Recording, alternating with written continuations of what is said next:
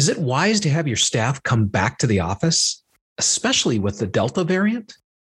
In today's podcast, Richard and I discuss how nonprofit leaders should consider whether their frontline fundraisers need to even return to the office. And if you do require them to come back, how can you do it in a way that honors your staff? Welcome to the Nothing But Major Gifts podcast from Veritas Group, featuring Richard Perry and Jeff Schreifels. Twice a month, we bring you the latest and best thinking about major gift fundraising so you can develop authentic relationships with your major donors. Here are your hosts, Richard and Jeff.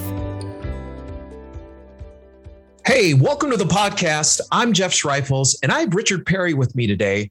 Richard, today's subject is something everyone is thinking about, and that is what should we be doing when it comes to returning back to the office? Oh boy. You know, Jeff, yeah. if you would have asked me that question in June, I would have said, well, let's let's all get prepared to head back in. But with this new variant, I'm not so sure anyone should be returning until we, you know, we have more of a the population vaccinated. I mean, I, and of course, we're not health experts, so yeah, we can't give a definitive point of view on that, but I mean, just stating an opinion. I feel like this whole idea of going back right now and opening things up is premature, considering this Delta variant that seems so much more infectious than the Alpha variant.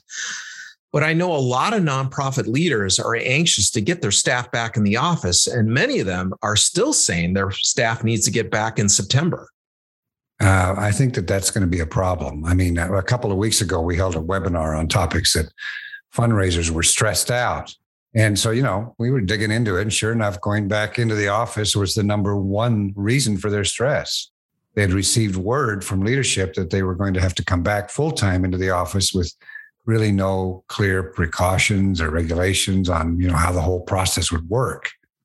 Plus, no one from leadership sought out, you know, the employee feedback. Which I, th- I think is a real shame because here's an opportunity for leadership to, you know, show leadership.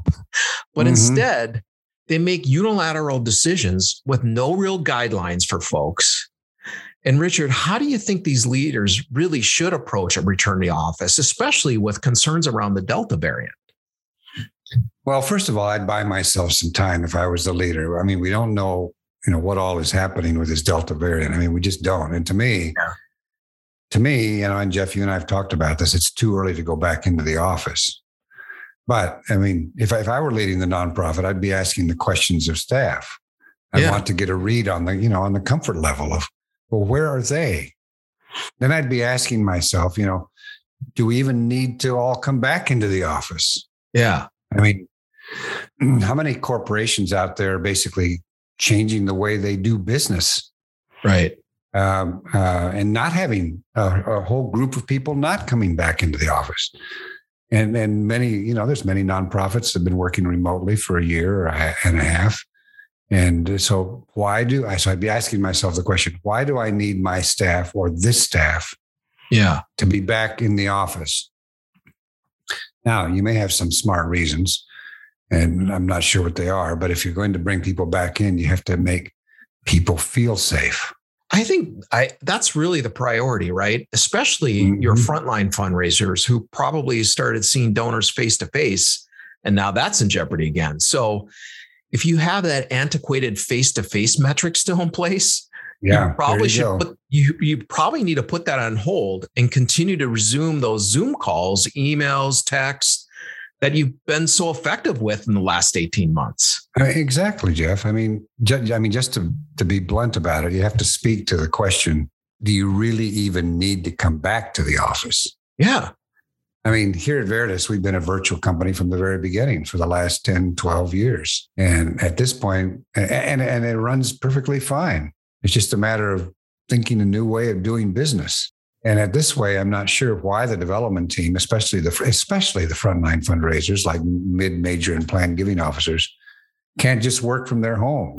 You know what we've learned at Veritas is that if you communicate properly, uh, set up the whole job description thing and a proper thing and expectations for performance, use the latest technology, and be strategic about your face-to-face uh, programs and, and approaches, you can be very productive, successful, and promote a, a great working culture and team, you know, all remotely. You know, I really think it's something to consider. It's been awesome for us and our staff. They love it. Yeah. no two hour commutes, no endless meetings. You know, everyone come on in the office. You know, the the mm-hmm. the uh, the the meeting. I mean, it's just terrible. And if anything, we've learned from the last eighteen months is that you can be very productive working from home, even with screaming kids in the background, mm-hmm. which, mm-hmm. as it looks, well, we'll all be going back to school in person, which should make it even easier to work from a home office. Yeah, I mean, if you read all the literature out there on this subject, like I said earlier, what what may happen in the nonprofit sector is that everyone is expecting a fundraising exodus if people are forced to go back to the office yeah. too early. So, if I'm a leader of a nonprofit, I'm trying to figure out what's the best way to deliver the mission of the organization, but also keep people safe and provide flexibility so I can also keep my my uh, my folks. I mean, and retain uh, really talented employees. I exactly. I mean, if people are going to be leaving, I'd rather them be knocking at my door because they see that my nonprofit puts people 1st mm-hmm. Right. So, Richard, let's just break it down here quickly. Yep. Okay. So, if you're a nonprofit leader and you're trying to figure out this whole back to work thing, here's what to consider. Number one, how does my staff feel about it? Take a poll, talk to them and adjust based on their answers.